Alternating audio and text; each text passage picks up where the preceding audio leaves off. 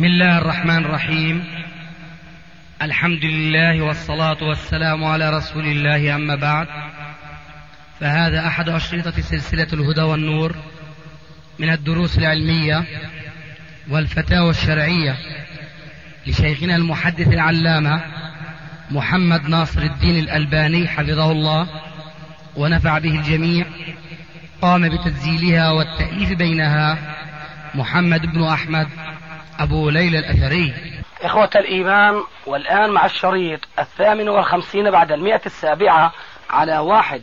تم تسجيل هذا المجلس في الثالث والعشرين من محرم 1414 هجري.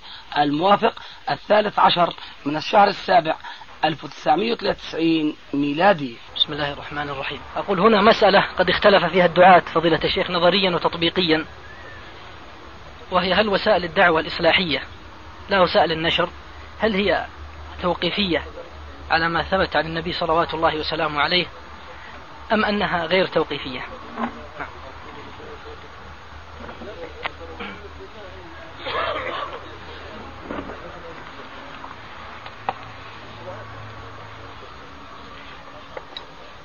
أنا أدري من هذه الأسئلة في العصر الحاضر أن الجواب قد يكون فيه بيان للحق ولكن قد يستغل.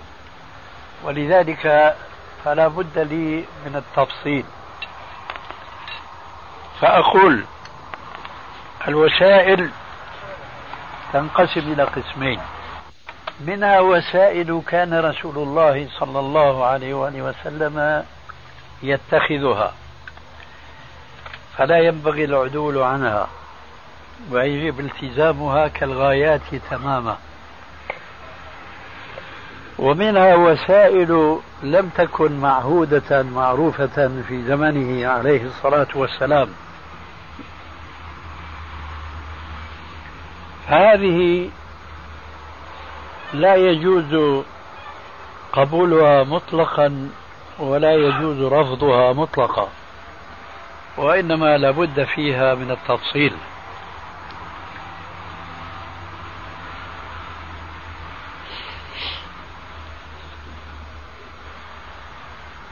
إذا كانت هناك وسيلة حدثت بين المسلمين وكان حدوثها فيهم وتبنيهم لها. السبب في ذلك إنما هو انصراف المسلمين عن بعض أحكام دينهم. أيضا هذه الوسيلة ولو كانت تحقق غاية فلا يجوز الأخذ بها.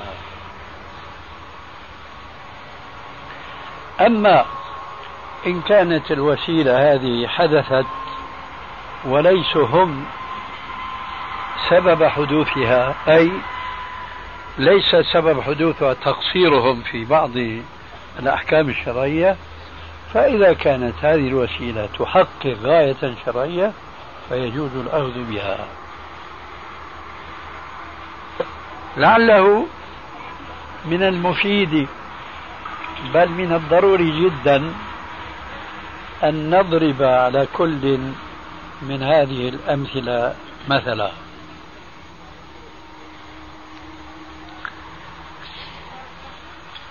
ما يتعلق بالمثال الأخير أو بالصورة الأخيرة أو النوع الأخير من الوسائل؟ هذه الوسائل التي الآن بين أيدينا بعضها. ليس له علاقة بتقصير المسلمين في القيام ببعض أحكام دينهم.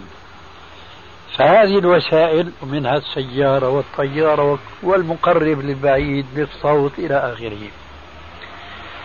هذه الوسائل لا أقول فقط هي جائز الأخذ بها بل قد أقول هي من الواجب تبنيها ولو أحيانا. لكن هذه الوسيلة التي أنا أضربها مثلا للنوع الأخير من الوسائل التي ليس المسلمون هم المسؤولين عن إحداثها بسبب تقصيرهم في القيام ببعض واجباتهم يمكن الآن أن نتخذه مثلا لنوع سبق ذكره آنفا مما لا يشرع الأخذ به. وهذا من غرائب المسائل والفقه الذي ينبغي على إخواننا طلاب العلم أن يكونوا على يقظة منها لكي لا يختلط الحابل بالنابل ولا الحق بالباطل. مكبر الصوت للأذان. هو كهذه الوسيلة تماما. لماذا؟ لأنها تحقق غاية مشروعة. هذه الغاية المشروعة أخذت من بعض الأحاديث الصحيحة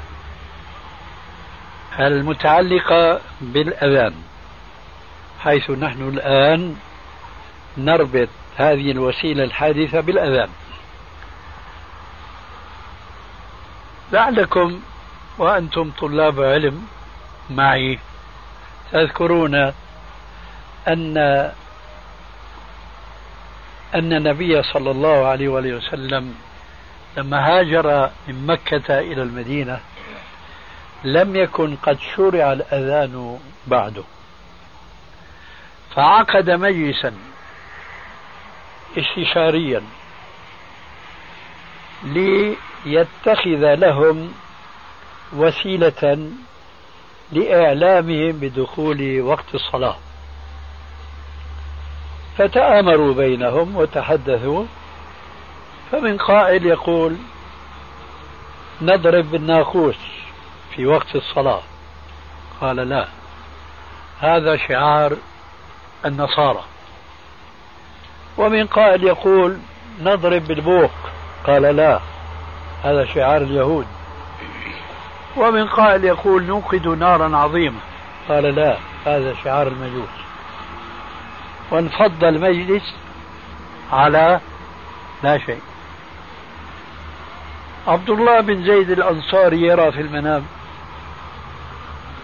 أنه يمشي في المدينة وإذا برجل يقف على جذم جدر جذم جدر أي جدار منهدم وبقي منه بقية قريب من الأساس فوقف عليه ووضع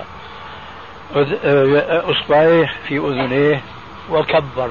الله أكبر إلى آخر الأذان. ثم نزل من هذا الجذم إلى الأرض وأقام الصلاة. لما أصبح جاء إلى النبي صلى الله عليه وآله وسلم.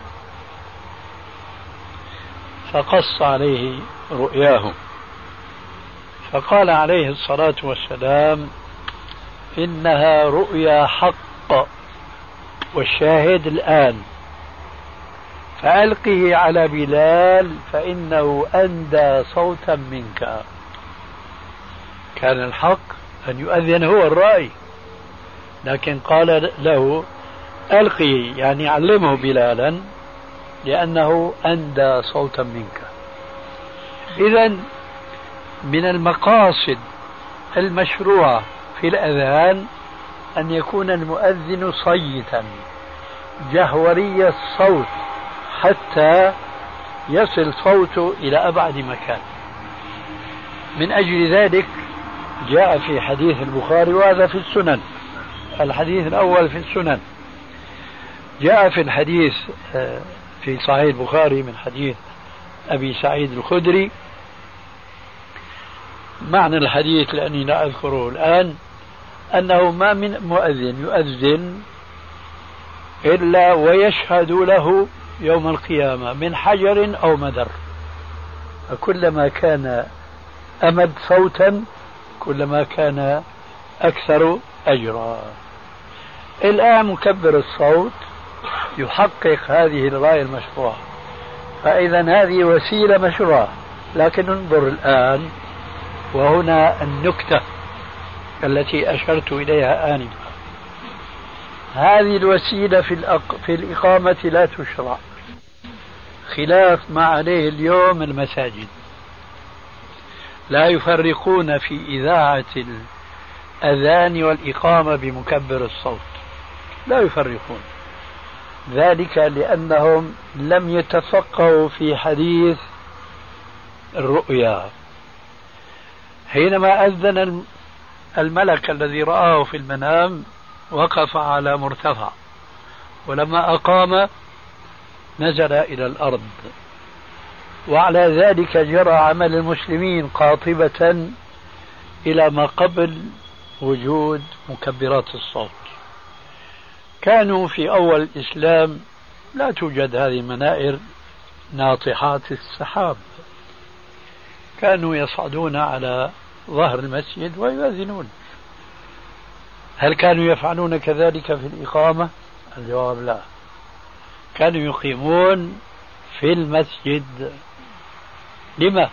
لأن المقصود بالأذان إعلام الخارجين عن المسجد. والمقصود بالإقامة إعلام الحاضرين في المسجد. فالآن إذا استعملنا مكبر الصوت في الإقامة كما نستعمله في الأذان خالفنا السنة. إذا هذه وسيلة ذات شقين من زاوية جائز اتخاذها ومن زاوية أخرى لا يجوز اتخاذها. كيف يمكننا أن نميز مثل هذا التمييز الدقيق وسيلة حادثة يمكن استعمالها فيما هو مشروع ولا يمكن استعمالها فيما ليس بمشروع ألا وهو الفقه الذي دعا الرسول عليه السلام لمن شاء من الناس. في النص العام قال من يريد الله به خيرا يفقهه في الدين. في النص الخاص المتعلق بعبد الله بن عباس قال اللهم فقهه في الدين وعلمه التأويل فكان كذلك. كان ترجمان القرآن وكان فقيها من فقهاء الإسلام. لذلك نحن ننصح المتحمسين من طلاب العلم من إخواننا الذين نعرفهم وإخواننا الآخرين الذين نؤمن بهم في الغيب ننصحهم أن يوفروا جهودهم وأن يغتنموا شبابهم في التوسع في العلم حتى لا يقعوا في مطبات يخالفون فيها الإسلام بحجة أن الوسائل تختلف باختلاف الزمان والمكان. فنحن نقول نعم الوسائل تختلف اختلاف الزمان والمكان ولكن لا يحسن تطبيقها وفق الشرع إلا من كان فقيها في الكتاب والسنة. أقول معترفا ومتبعا لقول أهل العلم من بركة العلم عزو كل قول لقائله. هذا التفصيل الذي الدقيق الذي سمعتموه مني آنفا لا يعود الفضل إلى فقهي أنا. أنا ما أنا إلا فقط مقتد بمن سبقني وهو الذي فتح لي هذا الفهم الدقيق فيما يتعلق بالوسائل. ألا وهو شيخ الإسلام ابن تيمية رحمه الله. أستطيع أن أقول الآن انطلاقا مما سأذكره عن شيخ الإسلام أن مسألة الوسائل تتعلق بما يعرف عند علماء الأصول بالمصالح المرسلة. المصالح المرسلة هو الأخذ بأمر حدث لم يكن من قبل فهل يجوز الأخذ به؟ سواء قلت وسيلة أو مصلحة مرسلة النتيجة واحدة في الحقيقة لكن التعبير العلمي القديم هو المصالح المرسلة. العلماء اختلفوا في جواز الأخذ بالمصالح المرسلة فمن قائل بالجواز ومن قائل بعدم الجواز. ومن أوسع من تكلم في هذا المجال هو الإمام بحق أبو إسحاق الشاطبي في كتابه العظيم الاعتصام. ثم جاء من بعده شيخ الإسلام ابن تيمية رحمه الله فتكلم بكلام حول المصالح المرسلة عظيم جدا ويدل على ما هو مشهود له بأنه هو العارف بالله حقا. وأنا أستعمل هذه الكلمة لأن غيرنا يضعها في غير موضعها. أنتم تعلمون أنهم يقولون الشيخ محي الدين ابن عربي العارف بالله. الشيخ فلان كذا الجيلاني مثلا أو الجيلي الجيلاني خير منه بكثير. العارف بالله. العارف بالله حقا هو العارف بكتاب الله وبحديث رسول الله والمتفقه فيهما. وشيخ الإسلام ابن تيمية نادر لا أقول لا مثل له لكن نادر مثاله. المصلحة المرسلة المرسلة تلتقي من جانب مع البدعة. وكما تعلمون البدعة اختلف أيضا الفقهاء خاصة المتأخرين منهم كما اختلفوا في المصالح المرسلة. فمنهم من قال كما قال عليه الصلاة والسلام كل بدعة ضلالة وكل ضلالة في النار.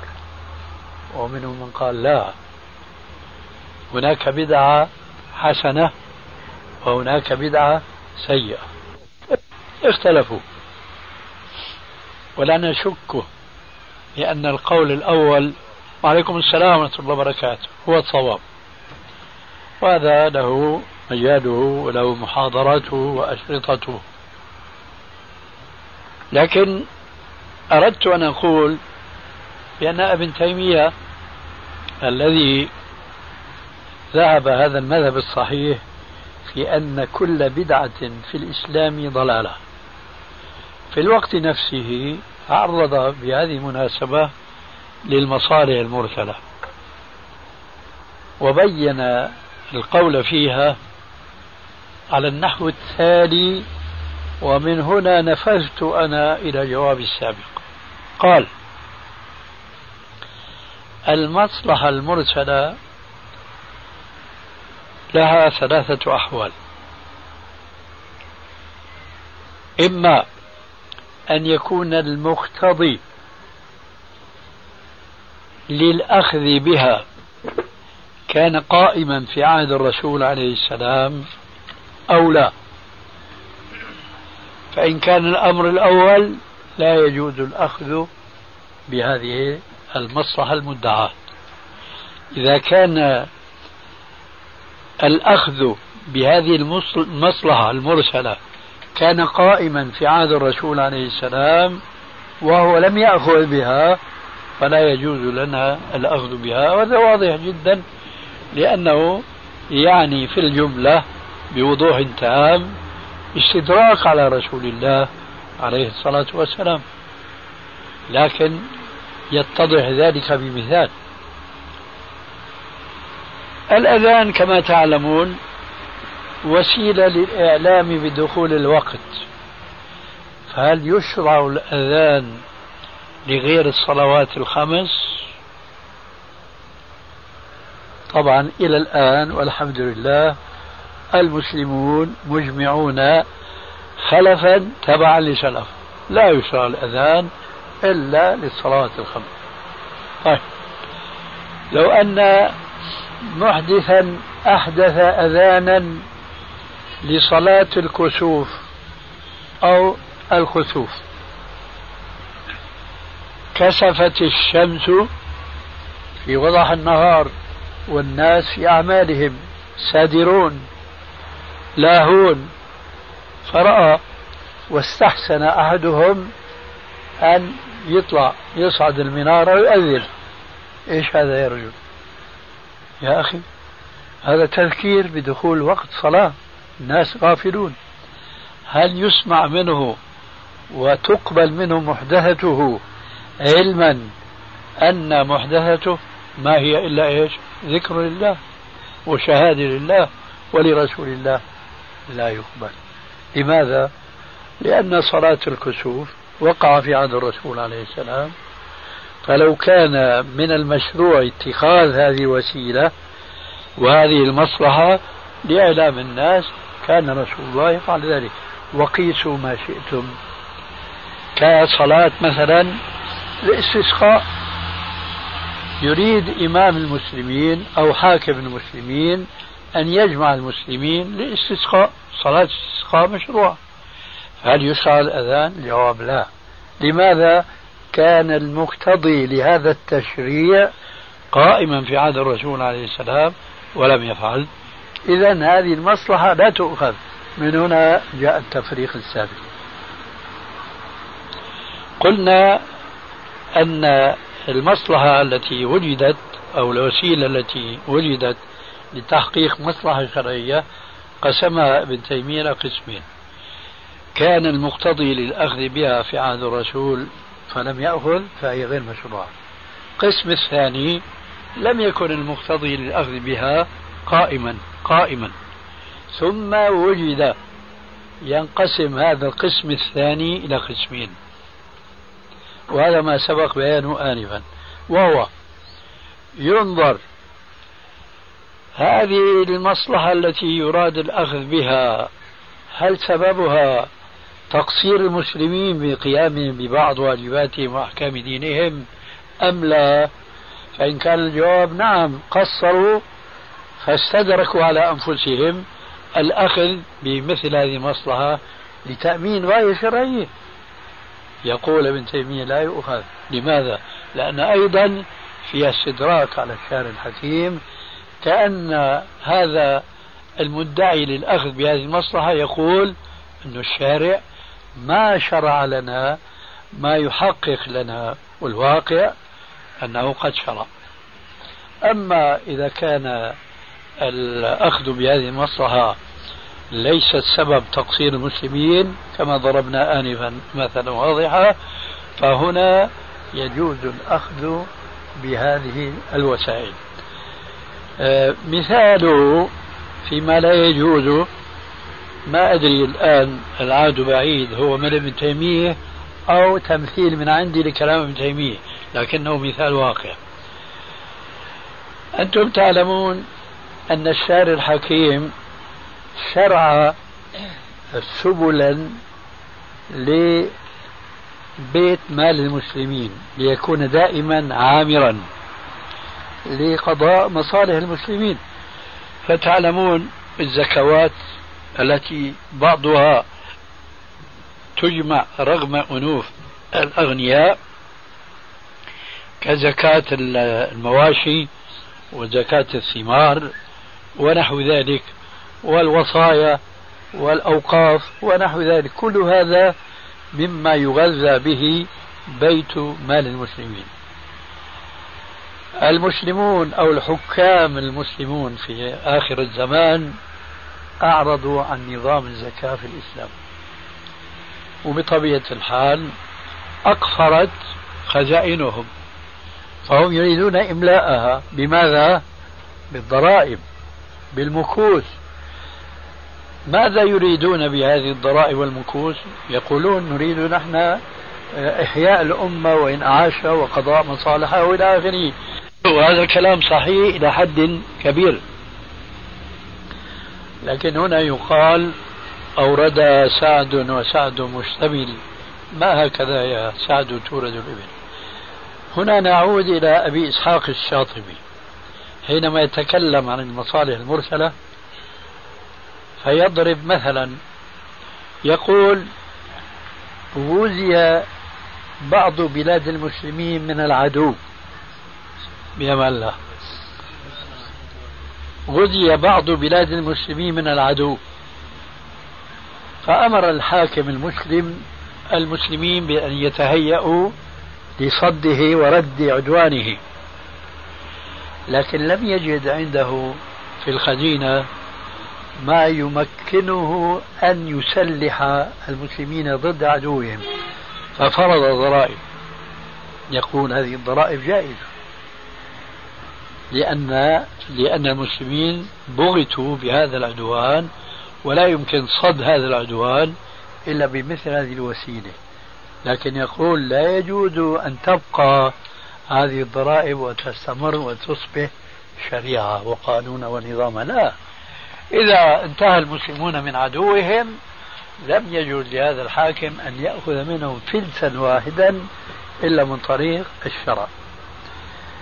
فإذا هذا النظام القائم اليوم باسم تحقيق مصلحة الأمة هذه وسيلة تحقق مصلحة فعلا ولكنها وسيلة آه، أدى إلى الأخذ بها تقصير المسلمين في القيام بالأسلوب الشرعي المنصوص عليه في الكتاب والسنة وهو نظام الزكاة في الإسلام. وعلى ذلك فقس الآن كثير من النظم القائمة اليوم وبخاصة ما يتعلق بما يسمى بإيش اللي بالدوائر الشرعية. آه، المحاكم الشرعية فيما يتعلق بالنكاح والطلاق.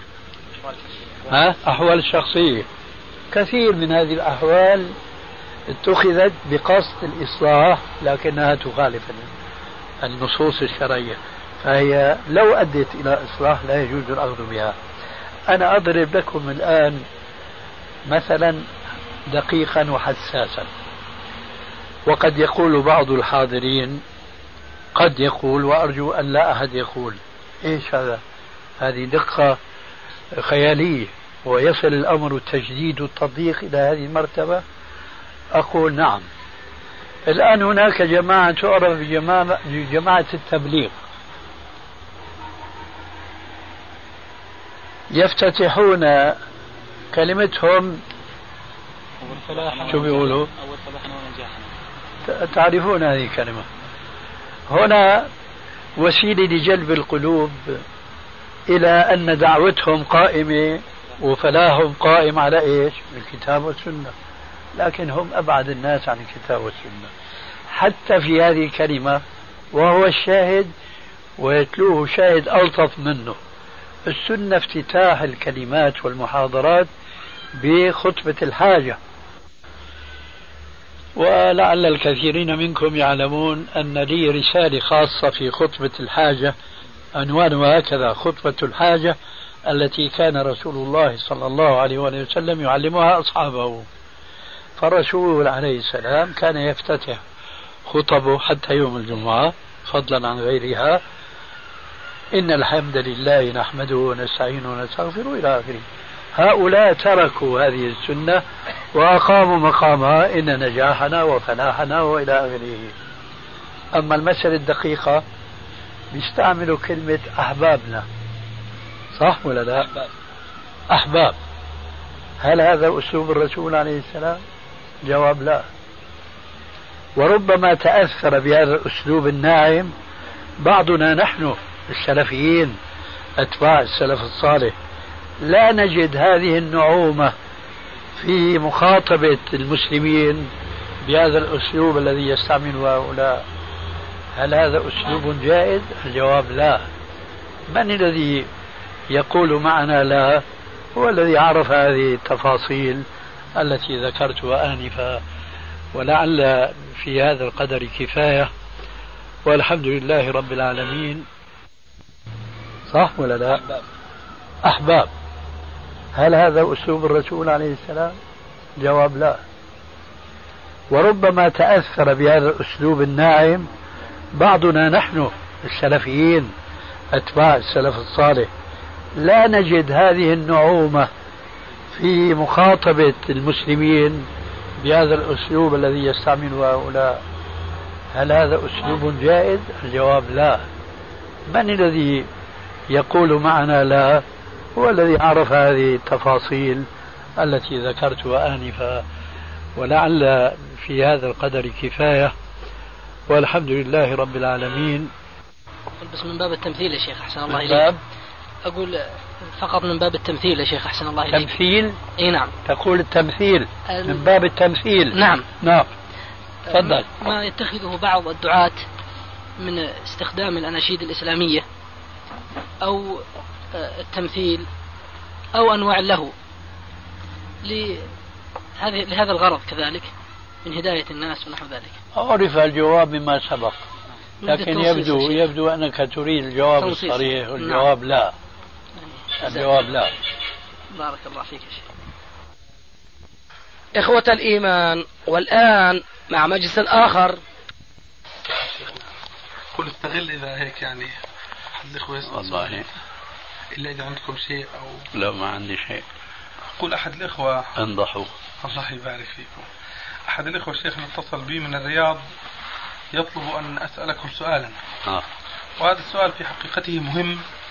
ويعني كثر الكلام حوله أيضا في السنوات الأخيرة حيث كثر الكلام بصورة أعم حول الدعوة وما يتعلق بها وما يتصل فيها وحولها إلى آخره. وهو مسألة وسائل الدعوة. فأقوال الناس الآن في مسائل الدعوة وسائل الدعوة وسائل الدعوة إلى الله آه، مختلفة تقريبا إلى ثلاثة آه، أصول أو كلمات. الكلمة الأولى أن وسائل الدعوة توقيفية في أصلها وفرعها. الشيء الثاني أو القول الثاني أن وسائل الدعوة اجتهادية. الباب فيها مفتوح. والقول الثالث أن وسائل الدعوة توقيفية في أصلها وأما التطبيق عليها فيختلف باختلاف العصر ومتطلباته وما شابه ذلك. فيريد الأخ من فضيلتكم شيخنا الإجابة حول هذا السؤال مع ذكر شيء من التفصيل فيما يتعلق حوله. وجزاكم الله خيرا.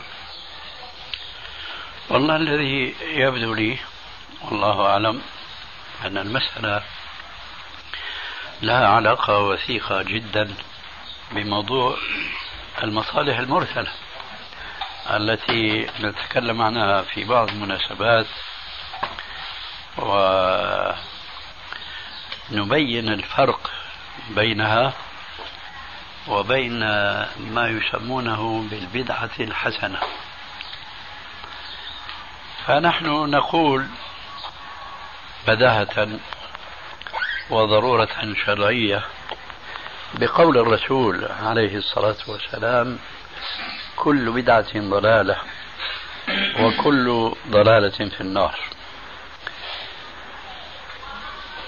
فهذا من جانب تعميم إطلاق لفظة الضلالة على كل محدثة في الدين.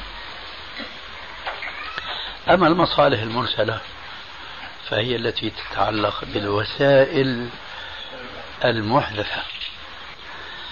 ولعلك تذكر بأننا حينما نتكلم في موضوع المصالح المرسلة أننا لا نقول بعدم شرعيتها كما هو مذهب بعض المذاهب الإسلامية المتبعة كما أننا لا نقول بالأخذ بها مطلقا وإنما لابد من القول فيها بالتفصيل.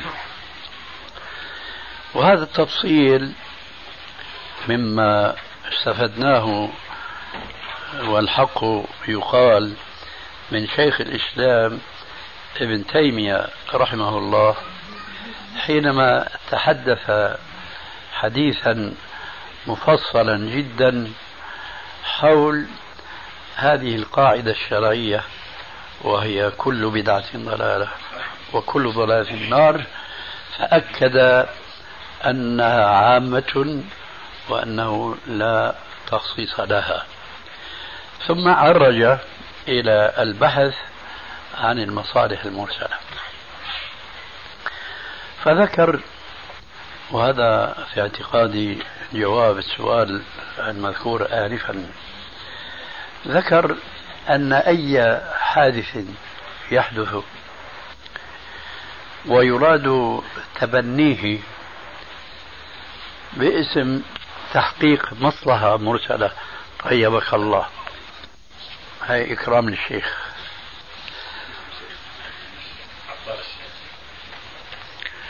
ينظر يقول شيخ الإسلام ابن تيمية رحمه الله في هذا الأمر الحادث الذي يراد به تحقيق مصلحة مرسلة. فيقول إن كان المقتضي للأخذ بها قائما في عهد الرسول عليه الصلاة والسلام. ومع ذلك فهو لم يأخذ بهذا الأمر فلا يجوز الأخذ به. أما إذا كان المقتضي حدث بعد الرسول عليه السلام ثم مع ذلك فيه تحقيق مصلحة للمسلمين قال أيضا لا يجوز إطلاق القول بجواز الأخذ بها وإنما لا بد من النظر في هذا الأمر الحادث بعد الرسول عليه السلام. النظر في الوازع أو الدافع على الأخذ به هل هو ناشئ بسبب تقصير المسلمين في الأخذ ببعض الأحكام الشرعية؟ التي شرعت في النص أو لا. فإن كان الأمر الأول لم يجوز الأخذ به لأنه يؤدي إلى تعطيل أحكام شرعية باسم وسيلة تحقق مصلحة شرعية أما إن كان الأمر الآخر وهو أنه ليس الدافع على الأخذ بهذا الأمر الحادث يحقق به مصلحة مرسلة هو تقصير المسلمين وإنما اختلاف الظروف. فهنا يقال ما دام أن هذا الأمر الحادث لا يؤدي إلى مخالفة حكم شرعي ولو وسيلة من الوسائل الشرعية حين ذاك يجوز الأخذ بهذا الأمر الحادث. أظن هذه المسألة هو جواب هذه البلبلة التي حكيتها آنفا. عن بعض الطلاب. أنا أضرب على ذلك مثلا تفقها مني فأقول كان المقتضي لأن يكون الأذان مشروعا في غير الصلوات الخمس المقتضي كان قائما في عهد الرسول صلى الله عليه وسلم بل أعتقد أن هذا المقتضي بالنسبة لبعض الصلوات السنوية كالعيدين عيد الفطر والأضحى والناس في غفلة ضحى. هؤلاء بحاجة أن يذكروا بالأذان بل وعلى الأقل بالصلاة جامعة. لكن الرسول عليه السلام ما فعل ذلك. إذا المقتضي كان قائما للأخذ بتشريع أذان أو ما ينوب منابه من مثل الصلاة جامعة. فإذ لم يفعل رسول الله صلى الله عليه وآله وسلم شيئا من ذلك كان الأخذ بإحداث الأذان أو ما ينوب منابه هو من محدثات الأمور. لأن الرسول صلى الله عليه وسلم لم يفعل ذلك وإلا إن قيل هذا أمر صالح هل خفي ذلك على رسول الله صلى الله عليه وسلم؟ حاشا لله. هذه آه، أو هذا مثل ونوع معروف عند العلماء قديما أولئك الذين يهتمون بتفريق بين السنة والبدعة الضلالة فهم ينكرون حتى القول بالصلاة جامعة لأنه لم يكن هذا في عهد الرسول عليه السلام. فضلا عن الأذان.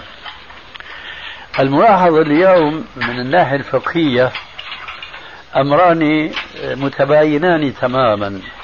أحدهما مما يفرح به وهو أن لا أحد من المذاهب المتبعة اليوم يقول بشرعية الأذان للعيدين. ولكن بعض المذاهب تقول بشرعية القول الصلاة جامعة. مع أنه لا فرق أولا وجاء النص في صحيح مسلم بأنه لم يكن هناك لا أذان ولا الصلاة جامعة. مثال آخر حدث وحدث بعد زمن وهو بلا شك يحقق مصلحة للمسلمين ولكن هذه المصلحة قد جاء الشارع الحكيم بوسائل شرعية تحقق الغاية التي يرمي إليها أولئك الذين أحدثوا وسائل جديدة لتحقيق نفس الغاية وهي الضرائب.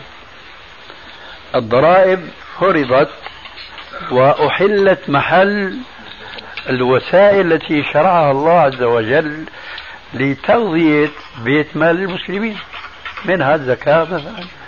منها المواريث التي لا وارث لها منها الأوقاف منها منها إلى آخره. عطلت هذه الأحكام فخلت آه، وخوت بيوت مال المسلمين من الأموال فأحدثوا هذه الضرائب. فيقال فيها إنها وسائل غير مشروعة لأنها تعطل الوسائل المشروعة.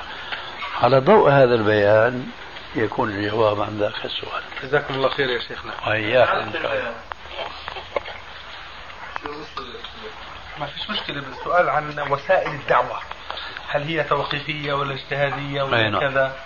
فأقول شيخنا جزاكم الله خير الجواب واضح. وإياك. لكن يعني من باب زيادة الإيضاح مم. إن أذنتم. أن أضرب أمثلة عما يكثر الكلام حوله. حسن. فكثير من الدعاة يجمعون كثيرا من الناس حولهم بالتمثيل المسمى بالتمثيل الإسلامي والأناشيد المسمى أناشيد إسلامية وأحيانا بعضها أو بعضهم يتجنب استعمال الدفوف يعني باب أنه مثلا الدفوف لكن كأناشيد وتسمى إسلامية دينية هذا موجود والرحلات اتخاذ الرحلات كأسلوب آه، ديمومة أو أو غالبا ما يكون في هذا الباب ككرة القدم والألعاب الرياضية وما شابه ذلك. وضمن هذه الدائرة يعني يكثر الكلام حول هذه المسائل كأساليب آه، يستغل بها الشباب ويجمعون للدعوة وما شابه. والله تعالى أعلم. أنا أقول في الأمور الحادثة كما يقول شيخ الإسلام ابن تيمية رحمه الله الأصل في العبادات المنع إلا لدليل.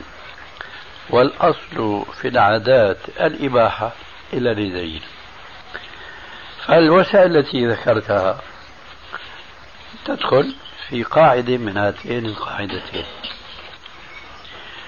الأناشيد التي تسمى اليوم بالأناشيد الإسلامية.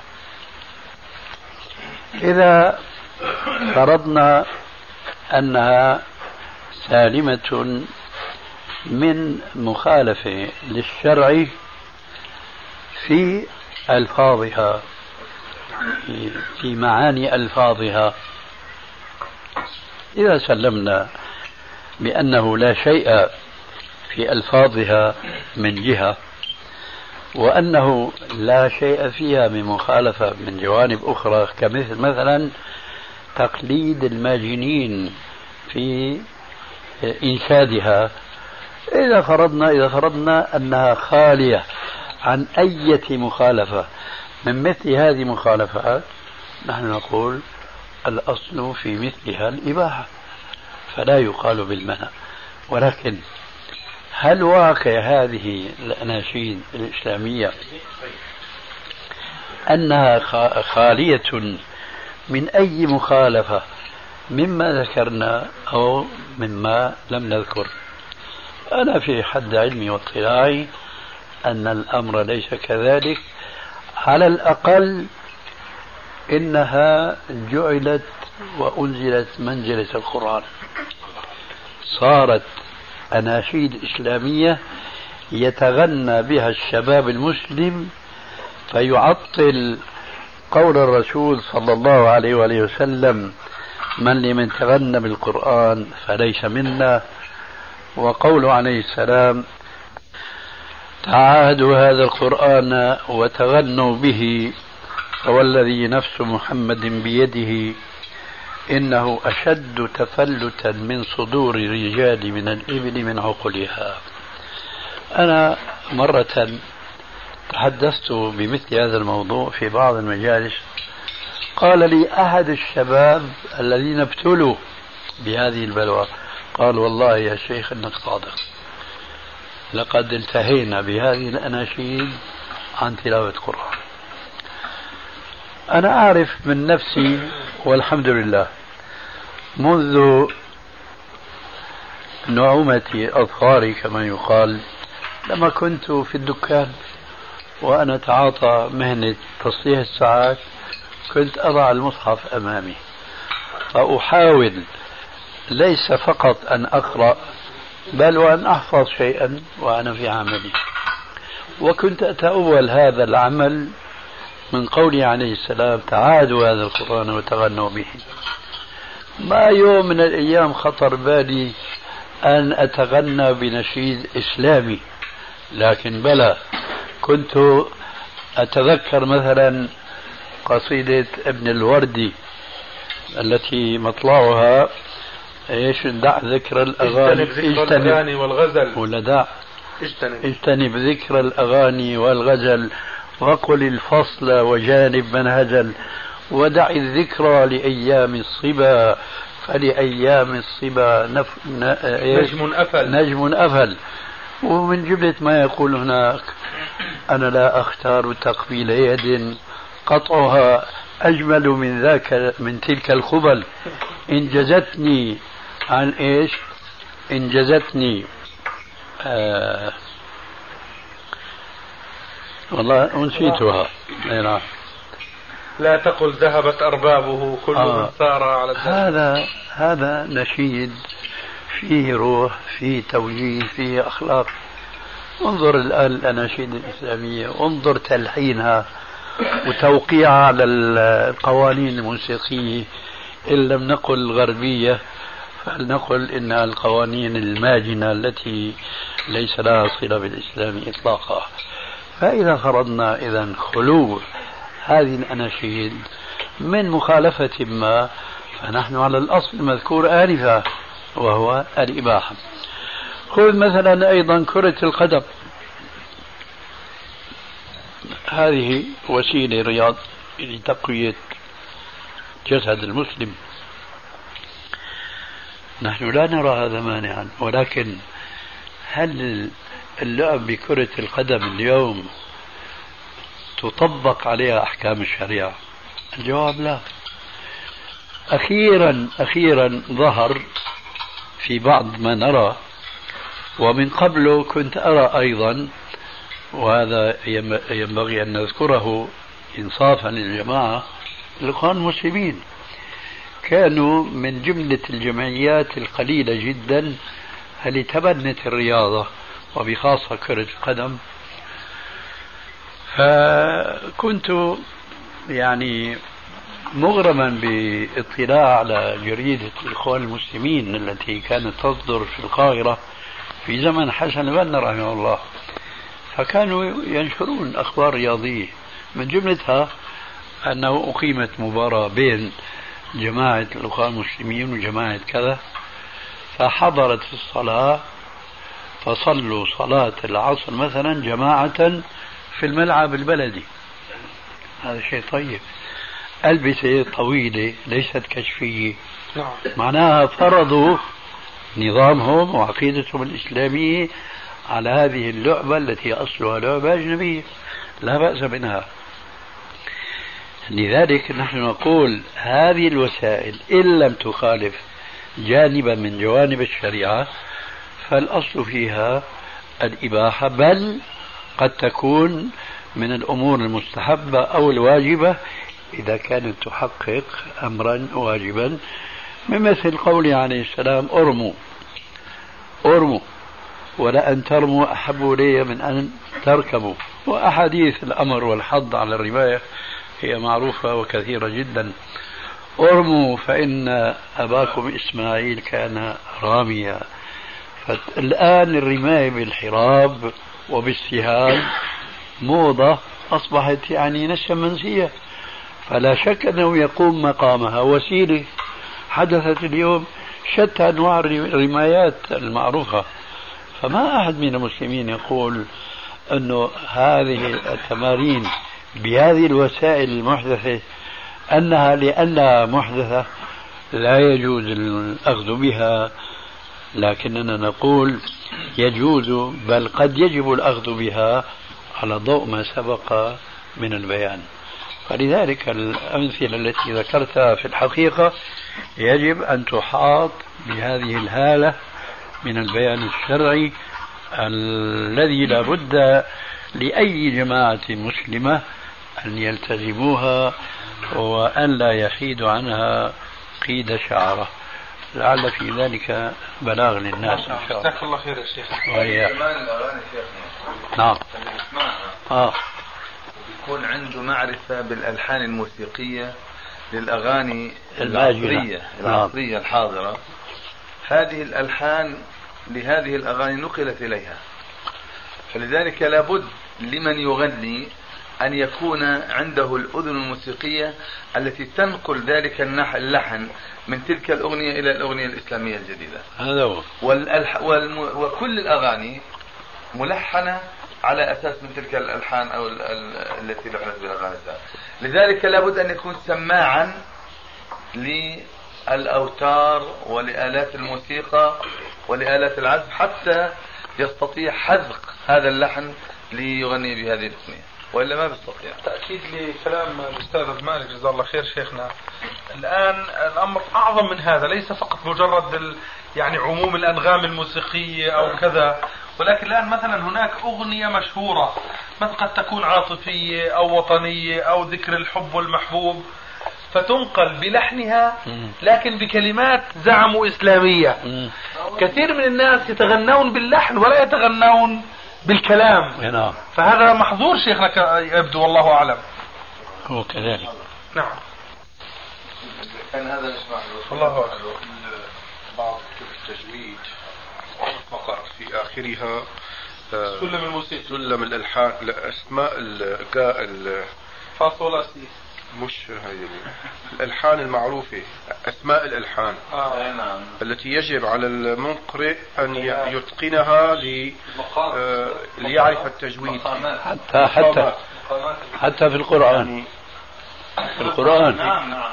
في القرآن. هذا مشهور شيخنا في العراق الشيخ عربي القباني ألف كتابا في التجويد ألحق به الله أسماء الأنغام هي على معروف الرصد والبيات والجازكار وأمثال ذلك. امامي رايت أحد المقرئين المشهورين إنه جلس مع شخص وأخذ يذكر له يقول له الآن بقاء لك هذا خطأ بتقرأ أنا بقاء لك الآن على المقام الحلبي. اقرا لك على المقام الكذا الأندلسي. والله بالقرآن الله أكبر. أعوذ بالله. لا هو إذا فتح باب من الشر فتح الشر كله على بهذا الباب. وخاصة هو الباب مفتوح من قبل لكن الآن بعد الفتاوى التي نشرت في بعض الجرائد حول الموسيقى وإباحتها فهذا سيزيد الباب زيادة. لا حتى بعضهم يقول يعني بيستشهد دائما بالكلمات اللي تروى عن بعض أهل العلم. إنه يعني كيف الأذن التي لا تطرب والقلب الذي لا آه. يميل للغناء ولا يهفو قلبه إلى الألحان الله هذا إيش بده يكون هذا؟ الله أكبر شيخنا كلمة أنا قرأتها لحسن العطار شيخ الأزهر آه. يقول من لم يستمتع بالأوتار. على ضفاف الأنهار آه. مصحوبة بالأشعار فهو جلف الطبع حمار أعوذ بالله أنوار الأزهار انوار الازهار لا هناك شيء. تفضل شيخنا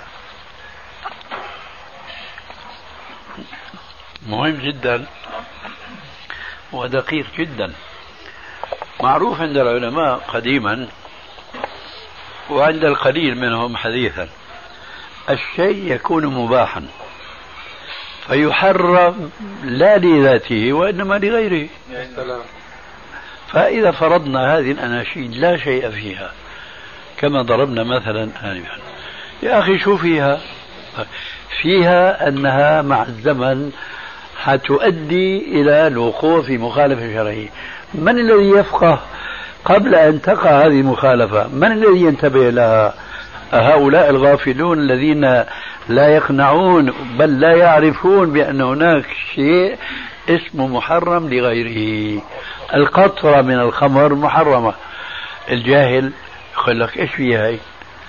لكن قطرة بيجيب الثاني بيجيب الثالثة. مثل ما قال شوقي نظرة فابتسامة فسلام فكلام فموعد فلقاء. اللقاء هي الغاية المحرمة أصلا. هذه التي بين يديها وسائل حرمت لكي لا تقع تلك الغاية الفاحشة الكبرى. الناس اليوم في غفلة عجيبة جدا. الكتاب الإسلاميين فضلا عن غيرهم يريدون نص أن هذا الشيء محرم في القرآن والأحسن منهم في السنة.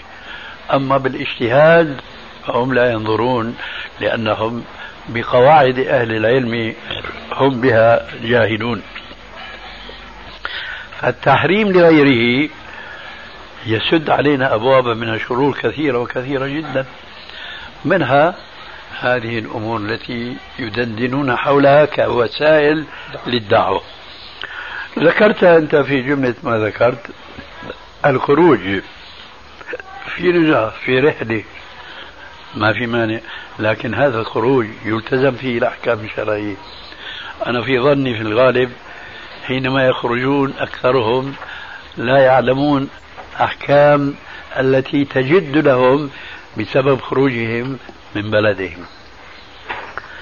خلاصة القول أن العلم آه، نور وبصيرة للإنسان يهتدي بها في ظلمات الجهل. والله المستعان. ذكرت من ضمن الأمثلة أنا التمثيل ما عقبتم عليه ولو بجملة يعني يسيرة. آه تمثيل. نعم. صح؟ تمثيل أوضح في أنه يقع فيه مخالفات كثيرة. نعم. الرجل يتمثل بالمرأة يتمثل بالرجل الصالح وهو طالح. يعني يقع فيه تزوير كثير وكثير جدا. الكذب لعله نعم. فيه الكذب اي نعم. فالله المستعان. شيخنا اذا ممكن كتلخيص بجملتين حول هذا الموضوع الذي أفدتمونا به كثيرا جزاكم الله خيرا أن نقول بأن هذه الوسائل في أصلها طبعا عدا التمثيل الذي هو محرم لذاته لما فيه من كذب وكذا نعم. قد تكون مباحة في أصلها ولكن بشرط أن تأخذ الإطار الشرعي يستعمل تستعمل فيها الأحكام الشرعية هذا أولا وممكن شيخنا أن نقول كما فهمنا منكم في مواضع أخرى بأن لا تكون هي الغالبة حتى لا تنسي الإنسان العلم والهدف الأساسي والغاية الأساسية فحتى لا تنقلب الوسائل غايات ونحن لا نشعر. صدقت. بارك الله فيك. صدقت وفيك بارك.